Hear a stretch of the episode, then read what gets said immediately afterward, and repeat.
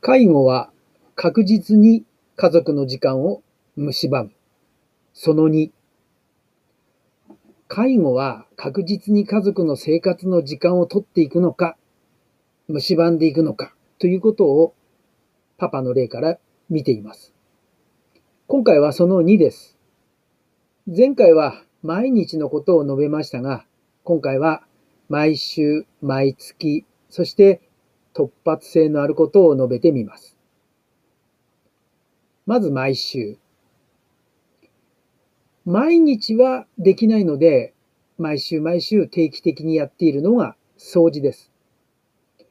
汚れた時ももちろんやりますが、例えばトイレ、浴室、脱衣所、廊下、キッチン。この辺は一応ヘルパーさんにもやってもらえるところはあるんですが、共有スペースはダメなんですね。ヘルパーさんやってくれないんです。ヘルパーさんがやってくれるのは、本人たちの住んでいる、寝泊まりしている寝室と、今の中でも本人たちが座っている、使っている部分についてはやってくれます。しかし、家族との共有部分については、家族がやらねばならぬということになっています。この家はそんなに広い家ではないのですが、それでも大変です。トイレはもう汚いですからね。えー、浴室もそうです。汚い。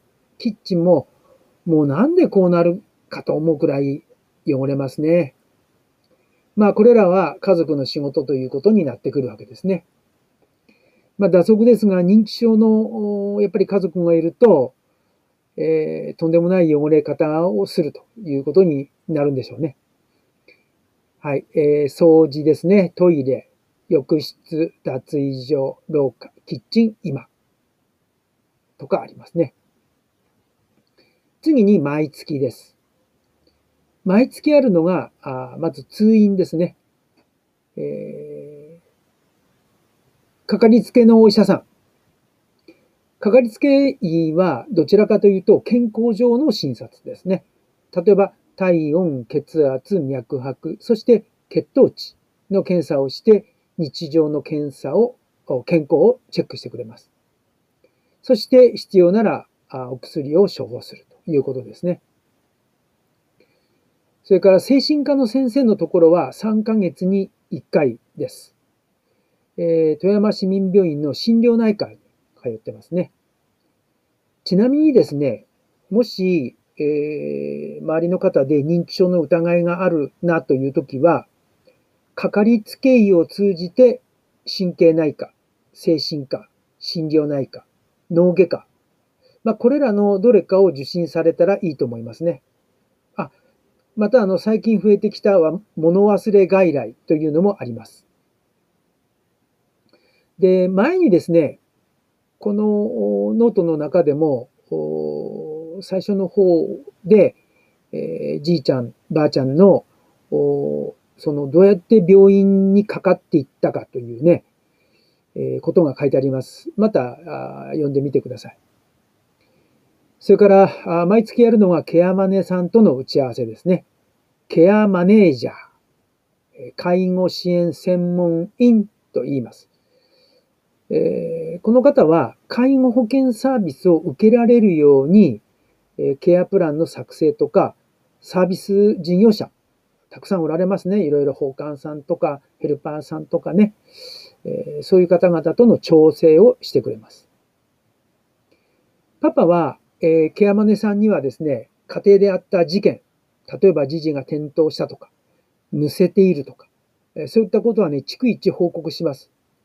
すると、デイサービスとか、訪問看護師さん、ヘルパーさんに連絡を取ってですね、この家族も含めてワンチームとしての対応ができるようになります。まあ、もちろんそういうことのできるケアマネさんを選ばないといけないというのもあります。それからサービス担当者会議というのが定期的にあります。この時は一緒にいなくてはなりません。これはケアマネさん、え利用者さんのご家族の他にこの介護に関わっているいろんな担当者、業者が集まって、今後の本人の介護ケアについてどうやっていくかということを、まあ、話し合いするわけですね。